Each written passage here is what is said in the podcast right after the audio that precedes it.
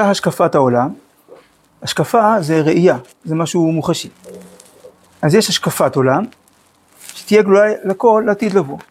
בהרבה מקומות בנביא שמדובר על הגאולה, ונגלה כבוד השם וראו כל בשר יחדיו כי פי השם דיבר וכו'. אז תראי ונהרת וכו'. אז גאולה זה מצב שבו רואים. מתי זה יהיה? על איזה שלב הרב מדבר? כשיתחדש העולם ויצא מארורו. ארור זה חסר, חלקי. נכון, המים המערערים, המחסרים, מארה זה חיסרון, ההפך מברוך, שזה שפע. כלומר, מדובר כאן על תיקון חטא אדם הראשון, שאז ארורה אדמה בעבורך. כשמשתחרר בחירות שלמה, שאין בה שום דופי.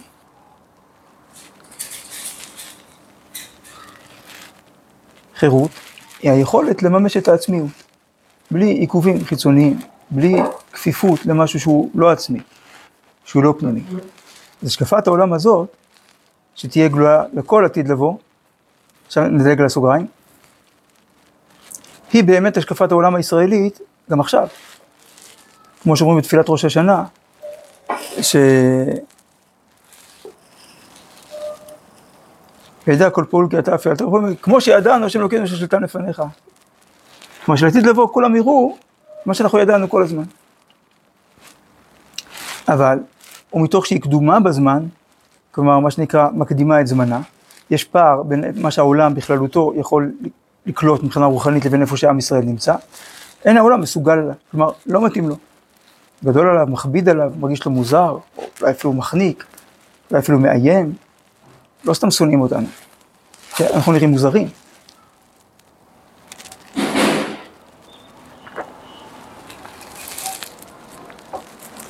אז כיוון שהיום הרי, היום לא רואים בעיניים את טוב השם לכל, את האחדות השלמה,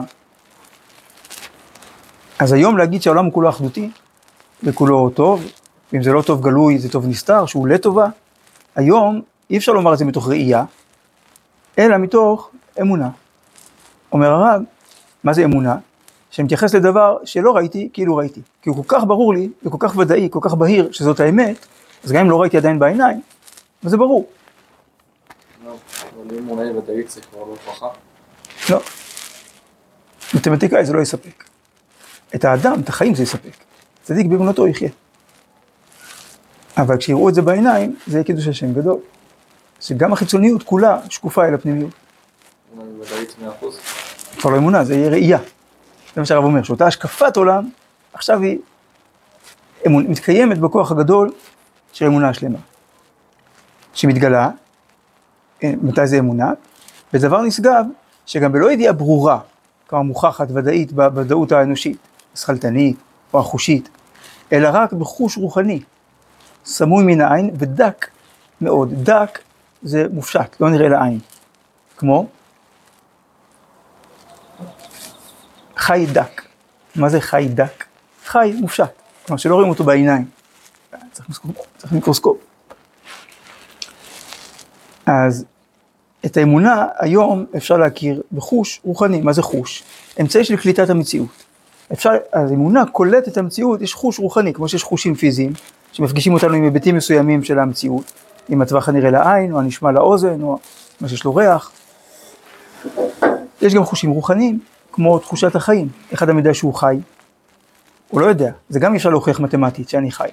אבל לא צריך להוכיח, כי אני חש. זו תחושה ודאית מאוד מאוד. דיברנו על זה, שאמונה היא תחושת מקור החיים. עכשיו, מכאן זה מתפצל לשני סוגי אנשים. וההמון הגדול, שחושו הטבעי הוא מקרבו איתן, כמו שהבסיס האיתן של החוש הטבעי שלו הוא בא מקרבו, כמו בתחושה פנימית. מקושר הוא באמונת אומן, וחי בה, חיים עצמיים, גבירים. עכשיו, מצד שני, הוא נבוני לב. נבון זה מי שמבין דבר מתוך דבר. כמו שיכול לעבור איזשהו תהליך הכרתי יותר פנימי, יותר עמוק. אז נבוני לב, הולכים סחור סחור סחור, ונמצאים בהיקף, במרחב הסביבתי, ותואמים בכל עת ובכל שעה נטיפות קטנות מאותו המתק הגדול של הנועם העליון, אשר לאור עולם של עתיד.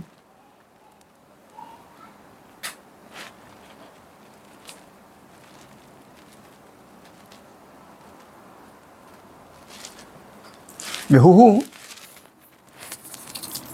נועם השם המתבקש בכל שכלול של קדושה, יסוד תפילתו של משה בשכלול המשכן. וינועם השם אלוקינו עלינו, ומעשה ידינו כוננה עלינו, ומעשה ידינו כונננו.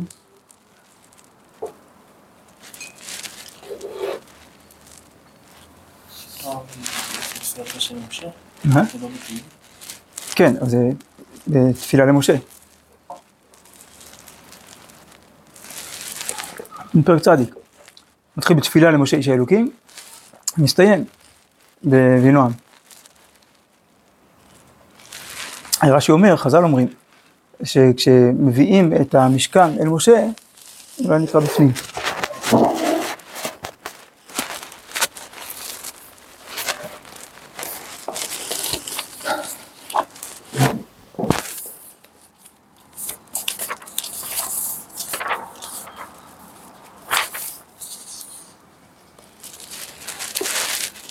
ותחל כל עבודת משכן אוהל מועד, ועשו בני ישראל ככל אשר ציווה השם את משה כן עשו, והביאו אל את המשכן אל משה, את האוהל ואת כל כליו, כרסיו, קרשיו וכו' וכו'.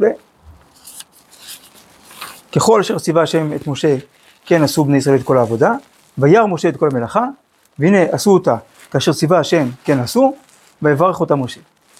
אומר רש"י, חז"ל, אמר להם, יהי רצון שתשרה שכינה במעשה ידיכם, ונועם השם אלוקינו עלינו, ומעשה ידינו כוננה עלינו, ומעשה ידינו כוננהו. זאת אומרת, נועם זו הופעה של תוכן רוחני עליון בתוך המציאות, שנבנה לו כלי מתאים.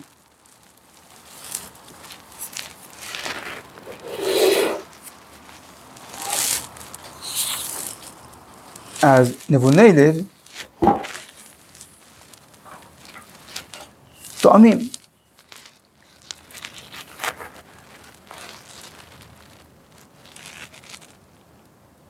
משהו מאותו נועם,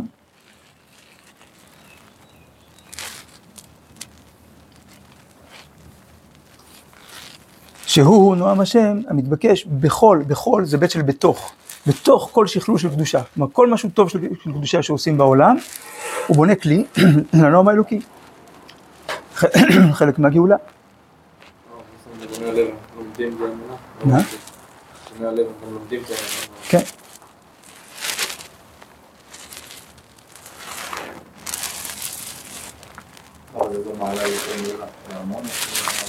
אין תחרות, כל אחד מה שמתאים לו לפי שורש נשמתו. המון צריך להיות המון טוב, ונבון צריך להיות נבון טוב. כל אחד צריך למצות את המיטב שלו. זה לא בר השוואה. זה כמו איברים בגוף. העיניים צריכים להיות עיניים, השיניים צריכות להיות שיניים.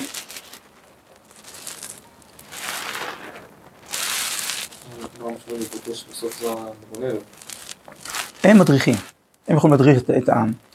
אבל גם אם לא מבינים, בעצם יודע שיש אנשים כאלה, היא נותנת אומץ וחוזק ואמוני לצדיקים, מה? ו...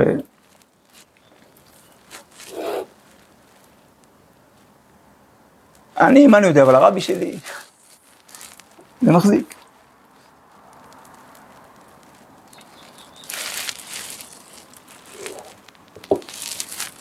אז המשכן הוא קשור לעתיד לבוא הזה, כי זה התנוצצות. המלך שבונה את המקדש, זה, זה המלך המשיח. אז בניית המשכן, חנוכת המשכן, היא מעין אל עתיד לבוא.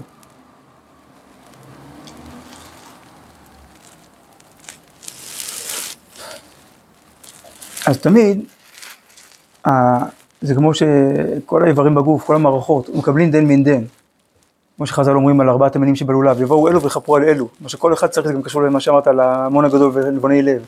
כל אחד מקרין על השני. הרב כותב את זה בשמונה קבצים, שה... שההמון נותן לחכמים את העוצמה שיש לו. כי הוא פחות מתלבט, הוא יותר חי בעוצמות. והחכמים נותנים את הדיוק, את ה... כל אחד מקבל מהשני את, ה... את מה שהוא מוסיף, את מה שהוא חי בצורה מודגשת יותר. גם בדורות יש כאלה דברים. שגם דורות משפיעים זה על זה. כמו שהשפת אמת מסביר, על זה שאברהם אבינו כתוב שהוא שמר את הפסח, וגם לא, תוגות מצות, ומצות עפיו יאכלו, מה קרה? עוד לא יצאו ממצרים, מה, מה, מה המצות? אז לא, אומר, ההיסטוריה היא גם כן, יש בה אדם שחי מעל הזמן, חי את הדבקות בהשם, אז איכויות של זמן, תתבב ניסן, זה תתבב ניסן, אז מה אם עוד לא יצאו ממצרים? האיכות הזאת מהירה, כאילו על החשבון, ובאשראי הוא אוכל מצות. אז ככה נבוני לב, תואמים משהו מאותו מתק, כי הם כן חיים את זה ב... בצורה שלמה, שבונה כלים אמיתיים, אז זה מעין גאולה.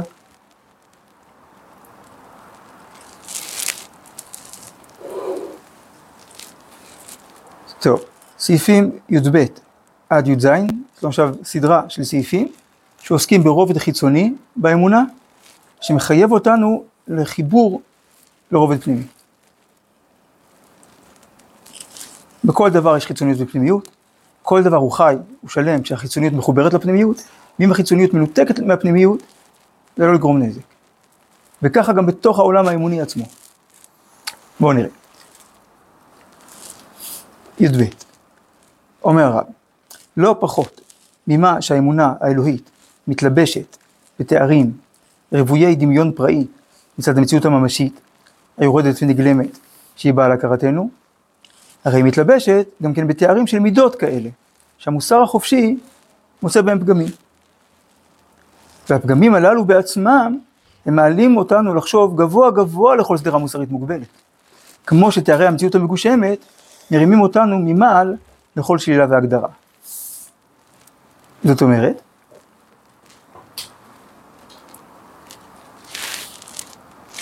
יש דברים שכתובים בתורה, שהשכל אומר, לא יכול להיות, זה לא ככה, זה לא באמת ככה כמו שזה מתואר. למשל, וירד השם על הר סיני. הקדוש ברוך הוא מקומו של עולם, ואין עולמו מקומו, זה לא שיש אלוקים בעולם, יש עולם באלוקים. הוא מלוא כל הארץ כבודו, אז הוא לא משנה מקום, משנה מקום זה רק מה שזז בתנועה, שהוא חלקי, שהוא חסר, שעכשיו קודם היה שם, עכשיו הוא פה. הקדוש ברוך הוא לא זז, אז מה זה וירד השם על הר סיני? הכוונה, אונקלוס תמיד אה, עושה את זה, מוציא אותנו מה, מהגשמות, וירד השם, והתגלה השם. ירד הכוונה, התגלה. עלה, ויעל השם מעל אברהם, מה זה כאילו מסוק? הכוונה שהוא הפסיק את ההתגלות. ישב. הכוונה הופיע בצורה קבועה, כמו שישיבה, זה מצב של קביעות.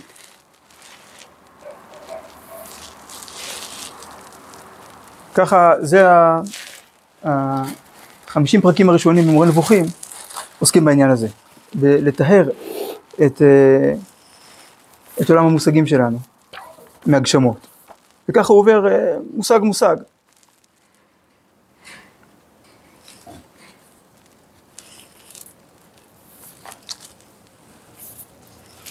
הנה,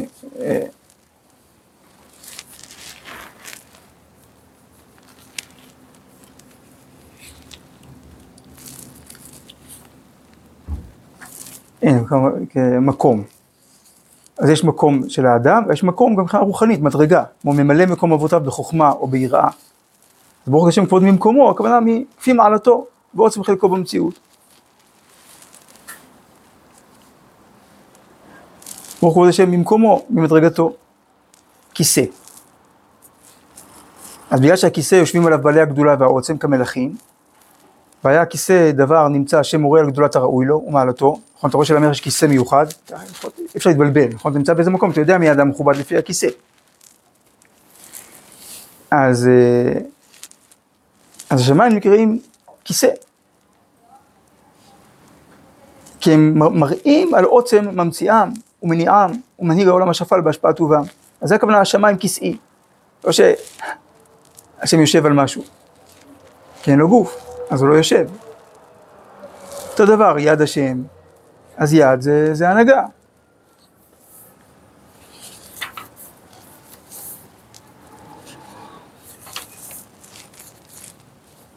לבוא.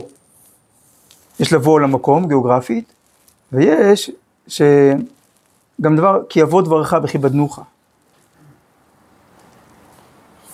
הנה אנוכי בא אליך באה וענן, כי השם בא, אז הכוונה מקיים את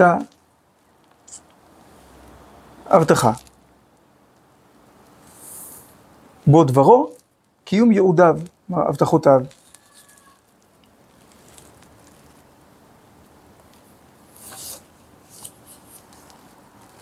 הנה, יציאה, זה גם התגלות. הדבר יצא מפי המלך, כלומר התגלה, כי יצא דבר המלכה, כי מציון תצא תורה, תתגלה, השמש יצא על הארץ, התגלתה. אז כשכתוב, הנה השם יוצא ממקומו, ישעיהו, הכוונה ייראה דברו, הנסתר אתה ממנו, או מאיתנו. קיצור, אז יש דברים, אבל אם נקרא את הפסוקים כפשוטם, וישמע את כל השם אלוקים מתהלך בגן, אז אומר השכל, לא יכול להיות.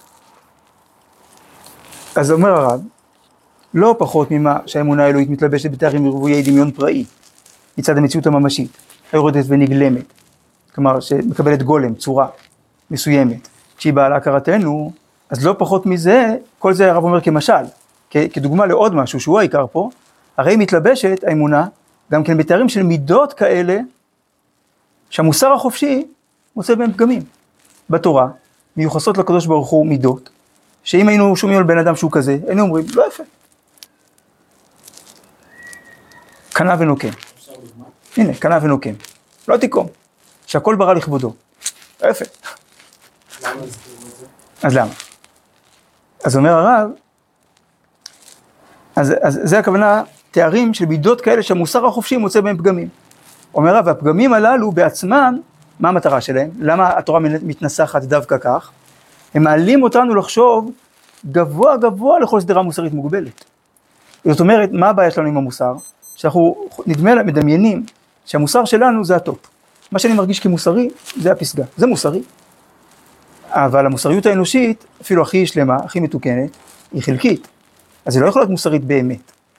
נכון, הטוב האנושי הוא תמיד חלקי, תמיד חסר. מה עושים בכל הפרלמנטים בעולם? מה העבודה השותפת של פרלמנט? לחוקק חוקים. למה? למה כל הזמן צריך חוקים חדשים? או לתקן את החוקים הקיימים? כי מדבר שהם לא מספיק טובים. אז כל הזמן צריך לשנות, כי הטוב האנושי הוא חלקי והוא משתנה. הטוב האלוקי הוא מוחלט. אז כשנבין שהטוב האלוקי הוא לא טוב האנושי, אז הוא מנוסח בצורה כזאת ש- שהטוב האנושי בכלל לא מקבל את התארים האלה על הקדוש ברוך הוא. אז זה מכריח אותנו לה- להתעמק. להאמין שזה לא כמו שחשבנו, שזה משהו אחר, שזה סדר גודל אחר.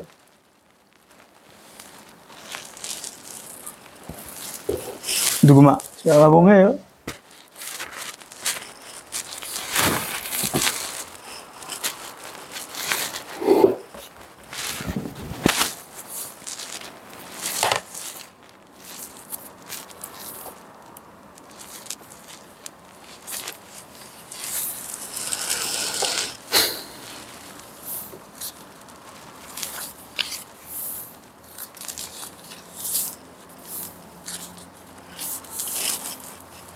אין לקמות השם, אין לקמות הופיעה.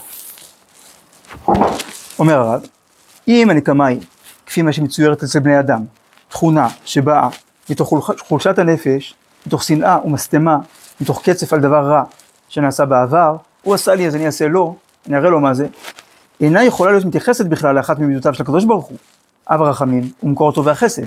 אמר שהוא נקמן, העליבו אותו, אז עכשיו הוא יראה לו מה זה. על כן, צריכים אנחנו להבין את כל תוכן הביטוי של נקמה וכו', שהיא באה לא מתוך תכונה של מחשכים וכו', אלא שהיא באה לעולם, לעיר בעולם, את כל אוצרות הטוב. להסיר את הסיבות המאפילות את החיים ואת ההוויה בכלל.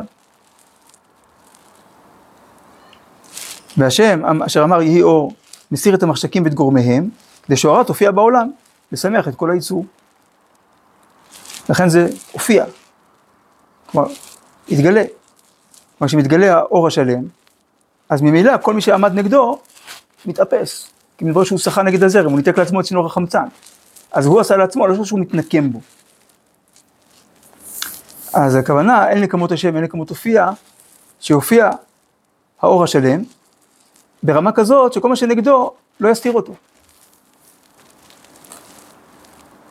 אז לא שכשהו נקמן, ואם מדובר על כבוד, כבוד זה פנימיות, אז כבוד השם זה הכרה בפנימיות האלוקית של הכל. לא שהוא רוצה כבוד מאחרים, לא צריך שנמחא לו כפיים, לא עושה עליו רושם. הוא... אבל הוא מזכה אותנו להבין שיש פנימיות. זה, זה, זה טוב לנו לכבד. כמו שבכלל זה מרומם אדם כשהוא עומד לכבד. מבוגרים, זקנים, דברים של קודש, דברים ש, שאנשים בסביבה מכבדים. זה הופך אותו לאדם יותר פנימי, יותר, יותר עמוק, יותר פחות כוחני, פחות חיצוני. אז כבוד השם, הכוונה, תזכור שיש לעולם פנימיות אלוקית.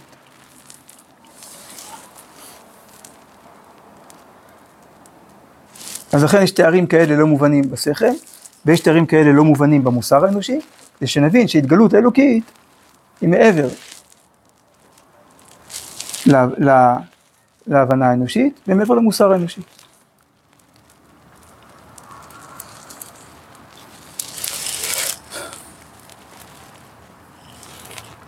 י' ג'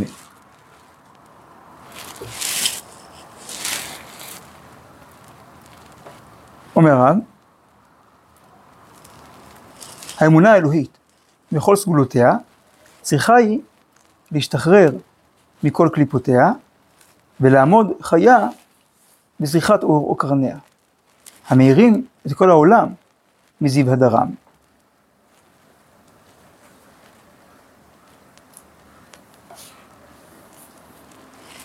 עוד פעם, האמונה האלוהית בכל סגולותיה, מאפייניה, כן, סגולה זה משהו שמאפיין, שקשור לתוכן, צריכה להשתחרר מכל קליפותיה.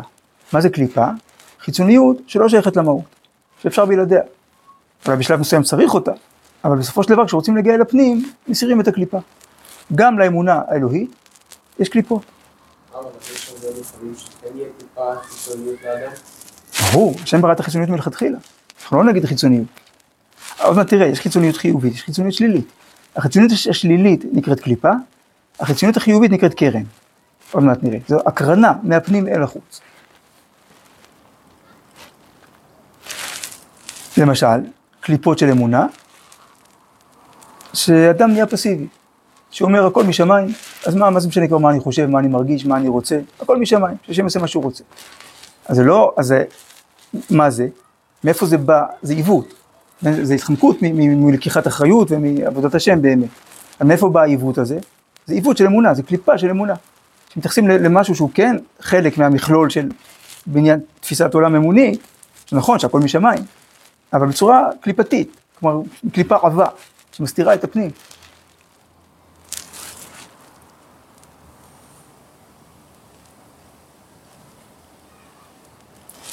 אז האמונה האלוהית וכל סגולותיה צריכה להשתחרר מכל קליפותיה, ולעמוד חיה, עמידה זה יציבות פנימית, היא צריכה לעמוד ובחיות, בזריחת אור קרניה. קרניה, קרניים, זה מה שאומר,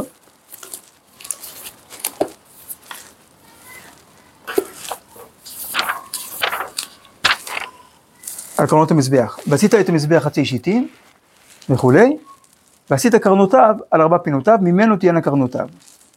אומר רש"י, שלא יעשם לבדם ויחברם בו. כלומר, קרן זה צמיחה טבעית מתוך המהות הפנימית, כמו, כמו גם הקרניים של בעל חיים.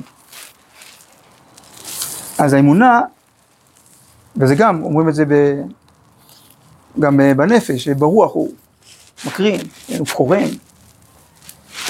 כלומר, זה נובע ממנו באופן טבעי שמשפיע על הסביבה החיצונית. אז יש לאמונה זריחת אור קרניים, המאירים את כל העולם מזיו הדרם. זיו זה לא אור, אלא הקרנה של האור, והדר זה חיצוניות. הרב אומר את זה על הוד והדר לבשת. סליחה, הוד והדר, עוז זה חדווה, הוד והדר לפניו. אז הרב אומר שהוד זה פנימיות והדר זה חיצוניות. משהו מהודר, זה חיצוני, והוד זה תמיד פנימי. אז האור, אור קרניה של האמונה, יכול להאיר את כל העולם, בזיו הדרו, בהקרנה שלו. כלומר, אנחנו שואפים שהאמונה, מה שהאמונה תעשה, לתפיסה שלנו, לתפיסה החברתית, לעולם בכלל, לתרבות האנושית, שהיא תאיר אותה.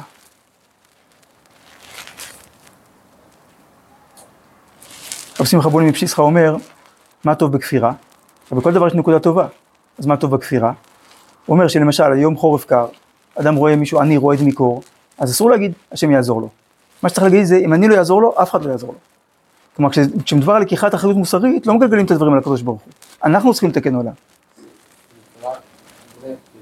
אולי ראו לעיסוק שלא לסמוך על הנס?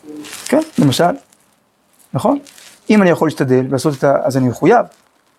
שלוחי מצא לעניין מזוקים, אבל איך עד השכיחה איזקה, אם האיזק הוא מצוי, אז לא, אז אי אפשר לבנות על זה. לא צריך, זה לא נכון אמונית. זה לא, הנה הוא יותר בטוח, הנה הוא עושה כאלה דברים מסוכנים, סימן שהוא ממש בוטח באשים. סתם טיפש, מעבד את עצמו לדעת. לא נקרא ביטחון.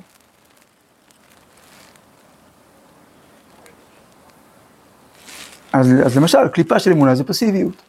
קליפה של אמונה זה לחשוב ש, שלהיות דבוק בהשם זה לזלזל באחרים, או לכעוס על אחרים שלא דבוקים בהשם. אז זה קליפה, כי זה משים, שם את הקדוש ברוך הוא כאילו במקום חלקי, מול אחרים. אז אני בעדו, אז אני נגדם. שטוב השם לכל, רחמה וכל מעשיו, כשהוא רוצה בתשובת רשעים ולא במיתתם. אבל לפעמים יש מאמינים בקדוש ברוך הוא שהם יותר אלוקים אלוקים, כאילו הם יותר מקנאים לו כביכול ממה שהוא רוצה. וכאילו בשמו, עושים דברים שהוא לא רוצה. אז זה קליפה, קליפה של אמונה. נגיד, אין עוד מלבדו. אז אין עוד מלבדו בצורה קליפתית, אז כל השאר צריך למחוק אותם, ואין עוד מלבדו בצורה פנימית זה, אז כולם יתעלו.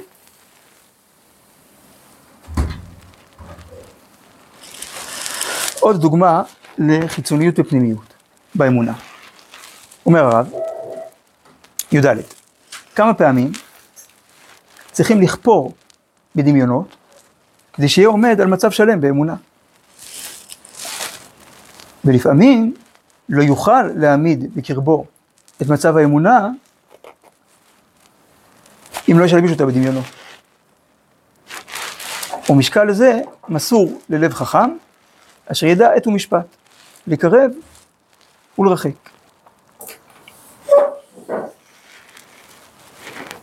עוד פעם. או אולי נתחיל, מה זה דמיון? יש תכנים אידיאליים, ערכים פנימיים, רוחניים. הנשמה שלנו אולי קולטת אותה, כמו שהם, אבל הנשמה מופיעה בעולם כשהיא לבושה בנפש ובגוף. אז כיוון שיש לנו נפש, יש לנו כל מיני איזושהי חוויה. מעניין אותי, משעמם לי, עצוב לי. אנחנו נמצאים גם בגוף. כיוון שאנחנו נמצאים בגוף, יש לנו כל הזמן איזושהי תחושה. קר לי, חם לי, נוח לי, לא נוח לי. תמיד, כל הזמן, גם אנחנו לא חושבים על זה, יש לנו איזושהי תחושה ואיזושהי חוויה. כיוון שכך, אנחנו לא מסוגלים לקלוט כל תוכן רוחני שאנחנו שומעים, כמו כל מילה שאנחנו שומעים. היום זה ממש ב... ב- אף אם אר איי, כלומר, מכשירים שקולטים גלי מוח ופעילות מוחית, אז ממש רואים את זה, שכל מילה שאדם שומע, ישר מעוררת גלים, ממש כאילו תגובות שרשרת כאלה, של כל המושגים שאסוציאטיבית מקושרים לאותו מושג. אז נגיד, אנחנו שומעים את המילה שבת. שבת זה ערך רוחני, קודם כל. אבל יש לנו תמיד חוויה של שבת ותחושה של שבת. אז יש מי ששבת אצלו זה, וואו, יש מי ששבת אצלו, כזה, כל אחד והשבת שלו. אז, זה דבר, הנה. יש אנשים שומעים את המילה גאולה, זה חלום חיים, יש אנשים שומעים את המילה גאולה, הם מצטמררים, מה זה המשיכיות הזאת? אז אנחנו לא יכולים לקלוט מושגים רוחניים, לא דרך הדמיון. דמיון זה לא בהכרח לא אמת. דמיון זה ציור, תחושתי, שיכול להיות מדויק לגמרי, יכול להיות אמיתי לחלוטין, אבל הוא, הוא לבוש בתחושה. זה כלי עבודה של הנביאים, וביד הנביאים אדמה, לפעמים ממש בציורים. מה אתה רואה? מקל שקד. התאהבת לראות, כי שוקד אני על דברי לעשותו. שוב, אסוציאציות. שקד, שוקד. מה אתה רואה? מנורה או שניים זיתים עליה? כן. כלומר, הנהגת השם את עם ישראל כל כך מופשטת, שאפילו הנביא צריך את התווך של איזשהו דימוי ויזואלי, כדי לקלוט אותה. לחבר אותה לעולם שלנו. עכשיו, מה הבעיה בדמיון? שהדמיון לא מבחין בשקר לאמת. אפשר, אדם יכול לדמיין מצב שלא קיים, נגיד, אדם, עכשיו, נמשיך את המשפט שהתחלתי, אדם יכול לדמיין מצב שלא קיים, ולמרות שהוא לא קיים, יהיו לזה השלכות מעשיות, כאילו זה קיים. למשל, אדם רעב, לא אכל הרבה זמן, עכשיו הוא מדמיין שהוא אוכל. מה קורה? הפה מפריש שריר, מצאי הקיבה מתחילה להפריש מצאי עיכול, כאילו הוא אוכל. אבל, כיוון שאין אוכל, מצאי קיבה מאוד חריפים, זה עושה אולקוס, זה עושה, יכול ליצור, ליצור קיבי קיבה ופצעים שלא נדע. אז, אז דמיון הוא מסוכן. הוא יכול להעיף את האדם קדימה, יכול הרבה, כמה מהאכזבות והתסכולים שלנו, זה כדמיינו, ציפינו שיהיה ככה וככה, ואז בסוף המציאות, הרי המציאות אף פעם לא מתאימה אחד לאחד לדמיונות שלנו. אז אם אדם שבוי בדמיונות, מכור לדמיונות, אז הוא כל הזמן חווה תסכולים. ואז מה אדם עושה? על המקום, ממציא דמיונות חדשים, במקום. טוב, אז לפעמים, כדי להגיע לאמונה, צריך לכפור בדמיונות. אה, כזו שהוא לא עושה בזקן עם זקן לבן ארוך שמחלק ממתקים. אז כמה פעמים, לפעמים, צריכים לכפור בדמיונות, מה בלבוש התחושתי, נגיד זה לא זה, ככה אני חווה זה כרגע, אבל זה לאילה או לאילה, מכל ברכתה ושירתה ושבחבתה ונחבתה דמרן בעלמה. שלא נדמיין שמה שאני חווה זה באמת אלוקים. כי אז עלול להגיע לעבודה זרה, של דמיונות, שאדם עובד את האלוהים המדומיין שלו, ולא את אלוקים. אז כמה פעמים צריכים לכפור בדמיונות, כדי שיהיה עומד על מצב שלם באמונה, בצורה יציבה. הדמיונות זה הדרגליה הזו שלי ליצוץ המציאות. נכון, נכון. אבל אמרנו, הדמיון לא מבחין בין שקר לאמת, אז לכן הוא מסוכן. מבחינה אמונית, ניתן דוגמה, על דמיון אמוני מסוכן.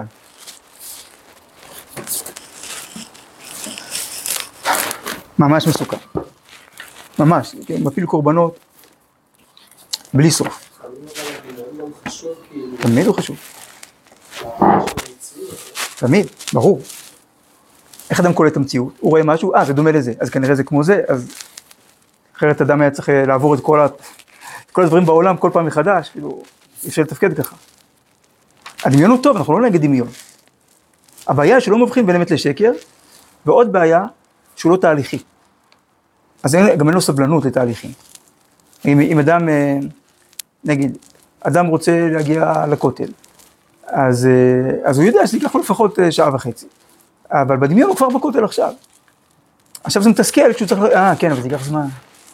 כלומר, כשאדם מתמכר לזה רגשית, לדמיון, זה יוצא מפרופורציות, ואז זה מפיל. אם אדם, אם אדם הוא דבר קושי, בחיים הוא מדמיין שהוא רואה את עצמו יוצא מזה. כן, אז השאלה מה הוא מדמיין. אם הוא מדמיין את התהליך, הנה אני לומד, ואני מתגבר, ואני מתייעץ, ואני אוסף כוחות, ואני יוצא מזה, זה מצוין. אבל אם הוא, אבל אם הוא מדמיין את עצמו כבר במצב מאושר, אז הוא מזיק לעצמו. רק מבדיל את הפעם. בדיוק. צריך לדמיין כאילו איפה נתחזק? בדיוק, כן, את התהליך, לא את התוצר. נגיד, אדם נמצא, אדם, אדם הולך בדרך, הולך, הולך, הולך, הוא נעד שקיעה, הוא חייב לצאת מהוואדי, עכשיו נגמר לו הנשימה, הוא חייב לנוח כמה דקות. עכשיו הוא נח כמה דקות, אז הוא מתחיל לדמיין. אז אם הוא מדמיין, הנה, אני אוסף כוחות ואני מגביר קצב, אז טוב, הוא יקום עם יותר כוחות. אבל הוא מדמיין שהוא כבר בבית ומתקלח, ונח, ומספר, עכשיו יהיה לו יותר קשה לקום. כי בדמיון הוא כבר הגיע. אז לכן הדמיון חייב ללוות את החיים בצורה בריאה, לא בצורה שהיא חלופה לחיים. ככה אומרים, לא זוכר, לא זוכר בשני, ראיתי את זה. יש את החלום של שר האופים ושל שר המשקים. שר המשקים חולם חלום טוב, שר האופים חולם חלום רע. עכשיו תקשיבו לחלומות בהקשר הזה של מה, ש... מה שלמדנו עכשיו. החלום של שר המשקים, מה הוא חולם? והנה גפן לפניי, ובגפן שלושה שריגים, והיא כפורחת, עלתה ניצה, הבשילו אשכנותיה, אשכלותיה הענבים, וכוס פרעו בידי, ויקח את הענבים, והסחט אותם אל כוס פרעו, ואתן את הכוס על כף פרעו. חלום מצוין. שר האופים, מה הוא חולם? בחלומי, והנה שלושה שרי חורי על ראשי, ובשל היום מכל מאכל פרעה מעשה אופה. מה ההבדל? שהחלום של שר המשקים הוא חלום תהליכי. יש גפן, ענפים, פרח, ניצן, הבשלה, סוחטים את הענבים, ואז הוא שם, נותן את הכוס על כף פרעה. אז זה חלום ריאלי, זה חלום אמיתי, זה חלום טוב. אבל מי שפתאום יש לו על הראש מאפה, רגע, מה עם הקצירה, מה עם התחינה, מה עם האפייה? לא אמיתי. אתה חושב כאילו על התהליך שאדם עובר? תמיד. תמיד, המטרה שלנו היא לא להגיע להישגים, גם לא להגיע להישגים רוחניים, אלא לעבוד נכון. פרקי אבות, לא עליך המלאכה לגמור, ולא תבן חוני בטל ממנה.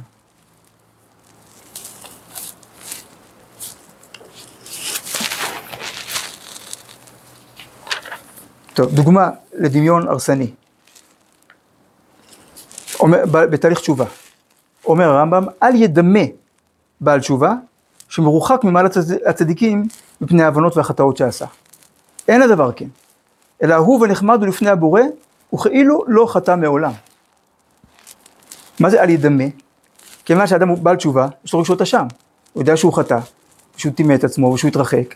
אז עכשיו הוא עשה תשובה, הוא הצטער, הוא קיבל על עצמו, הוא עומד בניסיונות, והוא, והוא עדיין מרגיש פגום, הוא עדיין מרגיש סוג ב'. איפה זה בתחושה הזאת? לא מהשכל, לא מהתורה, מהדמיון. לכן אומר הרמב"ם, אל ידמה. אבל באמת הוא קרוב. אהוב ונחמד הוא. כלומר, השם סלח לו כבר מזמן, אבל הוא עדיין לא סלח לעצמו, אז הוא מדמיין שהשם גם לא סלח לו. זה דמיון. ובגלל הדמיון הזה הוא לא מתרחק, כי הוא מרגיש אבוד. והרמב"ם חוזר על זה ארבע פעמים, בהלכות הקרובות, על, על, על אותו עיקרון. כי זה כזה מסוכן, הדמיון הזה.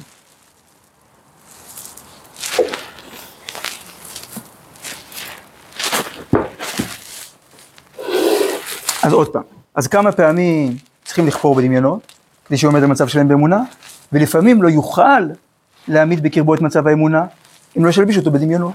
כמו הנביאים, כמו אם לא היינו מדמיינים את מצב הגאולה, אז גם לא היינו את המוטיבציה, להתגבר על כל כך בקשיים, כדי לקרב, לקרב את הגאולה. ומשקל זה, מה זה משקל? איזון, הדיוק. ומשקל זה מסור ללב חכם. חוכמה, מפוגגת דמיונות שווא. הנה. מישהו נמצא בסרט, אריה שואג. מה קורה? מה התגובה הראשונית? הוא נבד. ואז מה השכל אומר? רק סרט. אז הנה, הדמיון והשכל.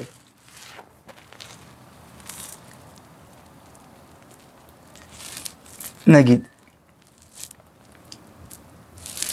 קוסם, מה שנקרא, כאילו, להטוטן, כן, מאחז עיניים, עושה הופעה. והוא מוציא שפן מהכובע, יורא, איך הוא עושה את זה? אבל טוב, אני אסביר לכם איך אני עושה את זה. אתם רואים, פה יש לי עוד כובע, ואז אני שם את הכובע ולוקח את הכובע הזה, שפה השפן, ו... עכשיו עושה את זה עוד פעם. מכיר, הבנו, כאילו. כבר שהבנו, כבר אין את הקסם. והשכל מפוגג דמיונות. אומר הרב, נדר הרבה פעמים בא מדמיונות. לכן מתירים נדירים, נדרים, הולכים לחכם. שיודע אם זה דמיון טוב או דמיון לא טוב. כן, מעכשיו אני מקבל על עצמי. רגע, רגע, לא תתייעץ עם חכם. או עם החכם שבך. אז הרב אומר, משקל זה מסור ללב חכם, אשר ידע עת ומשפט. עת ומשפט זה קהלת. כל דבר. יש את הזמן שלו ואת המשקל שלו. לקרב ולרחק. באמת הדברים שיותר מחוברים, לעולם הדמיון, שם צריך את האיזון, שאומרת הגמרא, שמאל דוחה וימין מקרבת. יצר, תינוק, אישה, כאילו, לדעת, כן, יש עניין, אבל גם חשוב לשים לב, לדייק, כי, כי הוא כשלעצמו לא בטוח שהוא מדויק.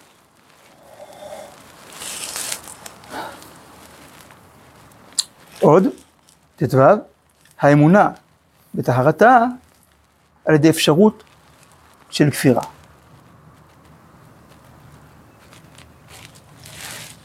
טהרה זה בלי סיגים, בלי פסולת, כמו מידת הטהרה במסילת ישרים, שכוונה לשם שמיים לגמרי, בלי אינטרסים זרים, בלי, בלי סיגים, בלי דברים לא ממין העניין.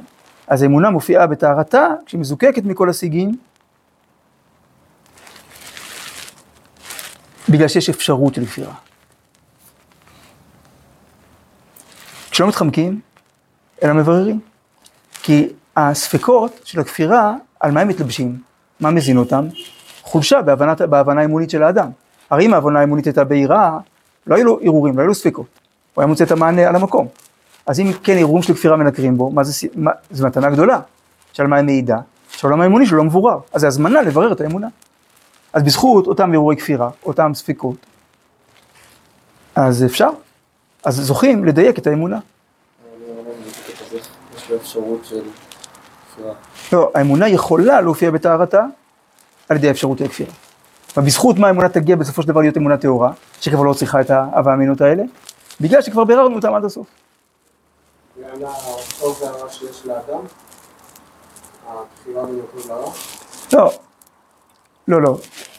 אלא התפיסה האמונית של האדם, כמו שאמרנו קודם, חלק מן הנקי, חלק מן הילדותי.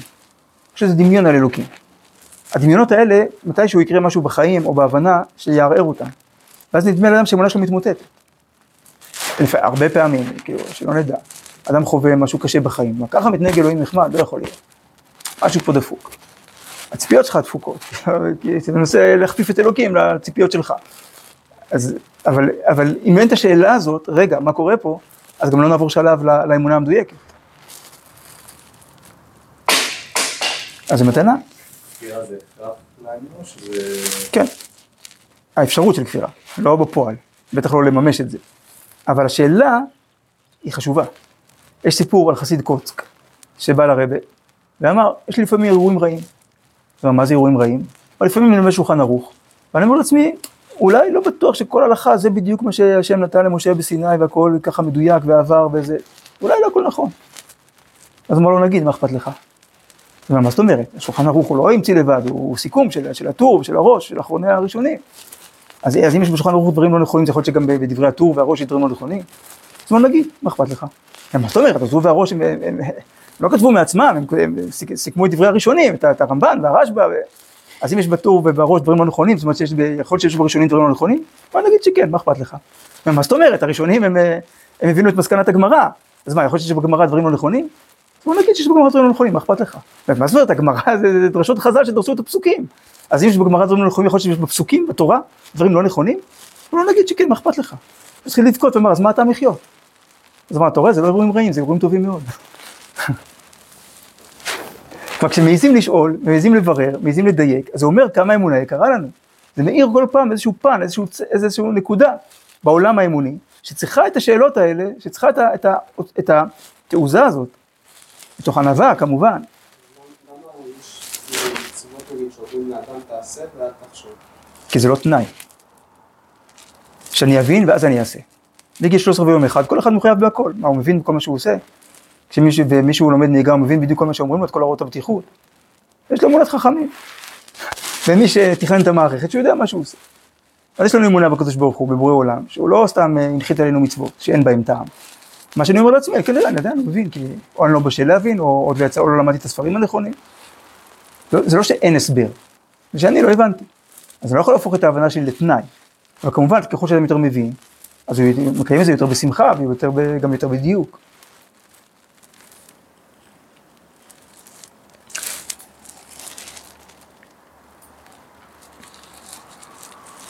ועוד על כוח הכפירה, סעיף תז, אמונה בטהרתה, כבר יכולה להופיע בטהרתה, על ידי כפירה בכל הבל ורשע.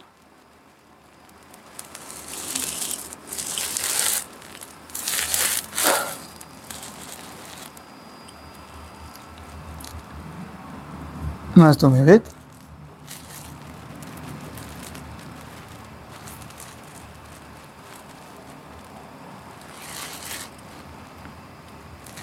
ההבל והרשע זה לא שנותנים להם מקום, אבל בסוף האמת תנצח, כי היא יותר חזקה.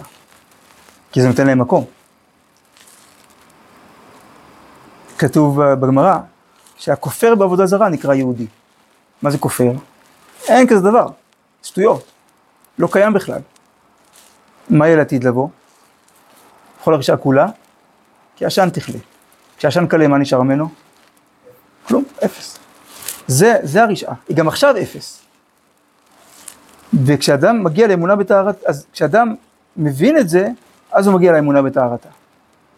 אז צריך שזה תעוזה, להגיד זה שטויות, זה כלום. כתוב על מרדכי היהודי, שלמה הוא נקרא יהודי? כי כל הכופר בעבודה זרה נקרא יהודי. מרדכי, זה לא שהוא עשה שריר מול המן, אלא, איך כתוב במגילה, לא קם ולא זע ממנו. זאת אומרת, לא, לא שהוא עשה שריר ולא קם, הוא פשוט לא ספר אותו, הוא באמת לא ספר אותו, לא קם ולא זע, כאילו בלשון שהם אומרים זה לא הזיז לו, בכלל, זה מה שפוצץ את המן.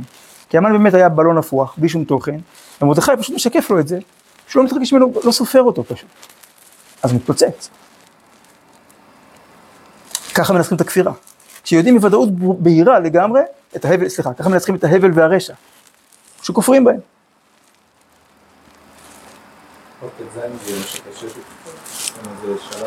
כן, זה דוגמה נראה לי. אפשרות של כפירה, למשל, כפירה בכל הבל ורשע. אבל צריך את העוצמות האלה של כפירה. כפירה בתורה. כן, כן. אז יש אפשרות של כפירה, כאילו המקום הזה בנפש, שנקרא כפירה, והיישום שלו, למשל, זה כפירה בכל הבל ורשע.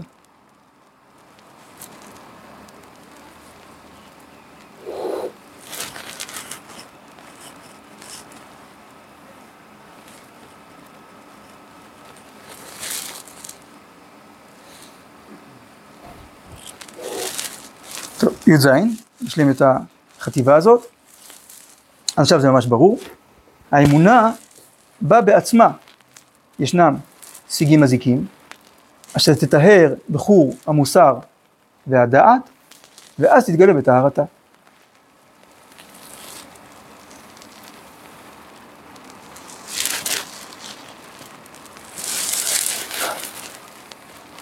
אז באמונה יש שיגים, למה? כי אמונה יש ברובד טבעי. ובטבע, מאז חטא אדם הראשון, אין דברים טבעיים מדויקים. בכל דבר שהוא טבעי יש שיגים. נגיד, אין בטבע זהב טהור, אין בטבע כסף נקי. תמיד זהב מגיע עם סגסוגת, כסף תמיד בא עם בדיל. אז אם רוצים להגיע לחומר המזוקק, הנקי, מה עושים? צורפים אותו. מכניסים אותו לכור, כור למקום שבו יש רתיחה מאוד מאוד גבוהה, מאות מעלות, ואז עד שהחומרים נפרדים למרכיבי יסוד. ואז אפשר להגיע לזהב טהור או לכסף נקי. אותו דבר באמונה. יש בשיגים מזיקים, מה מטהר אותם? המוסר והדעת. המוסר שאומר, רגע, אבל לא יכול להיות שככה השם מתנהג כביכול, אז צריך להבין יותר לעומק, או, אבל זה לא הגיוני, אז אני רוצה להבין, הרי זה כלל גדול, שאין שום דבר באמונת ישראל שסותר את השכל. יש דברים שמעל השכל, כמו ניסים, אבל הם לא סותרים את ההיגיון, הם מעל הטבע, הם לא, הם לא נגד ההיגיון. אז ככל שאדם, האמונה שלו, יותר מוסרית, יותר הגיונית, יש את החלוקה של המערל, של גוף נפש שכל. אז שיגים, יש, יש באמונה, בגוף של האמונה, יש שיגים מזיקים, אז איך מתארים אותם? בנפש ובשכל, במוסר ובדעת. כשבוחנים אותם, מתוך שכל נקי, ומוסר נקי, מוסר טהור, אז ממילא מתברר מה שייך לאמונה, ומה סתם שיגים. טוב. עד כאן להיום.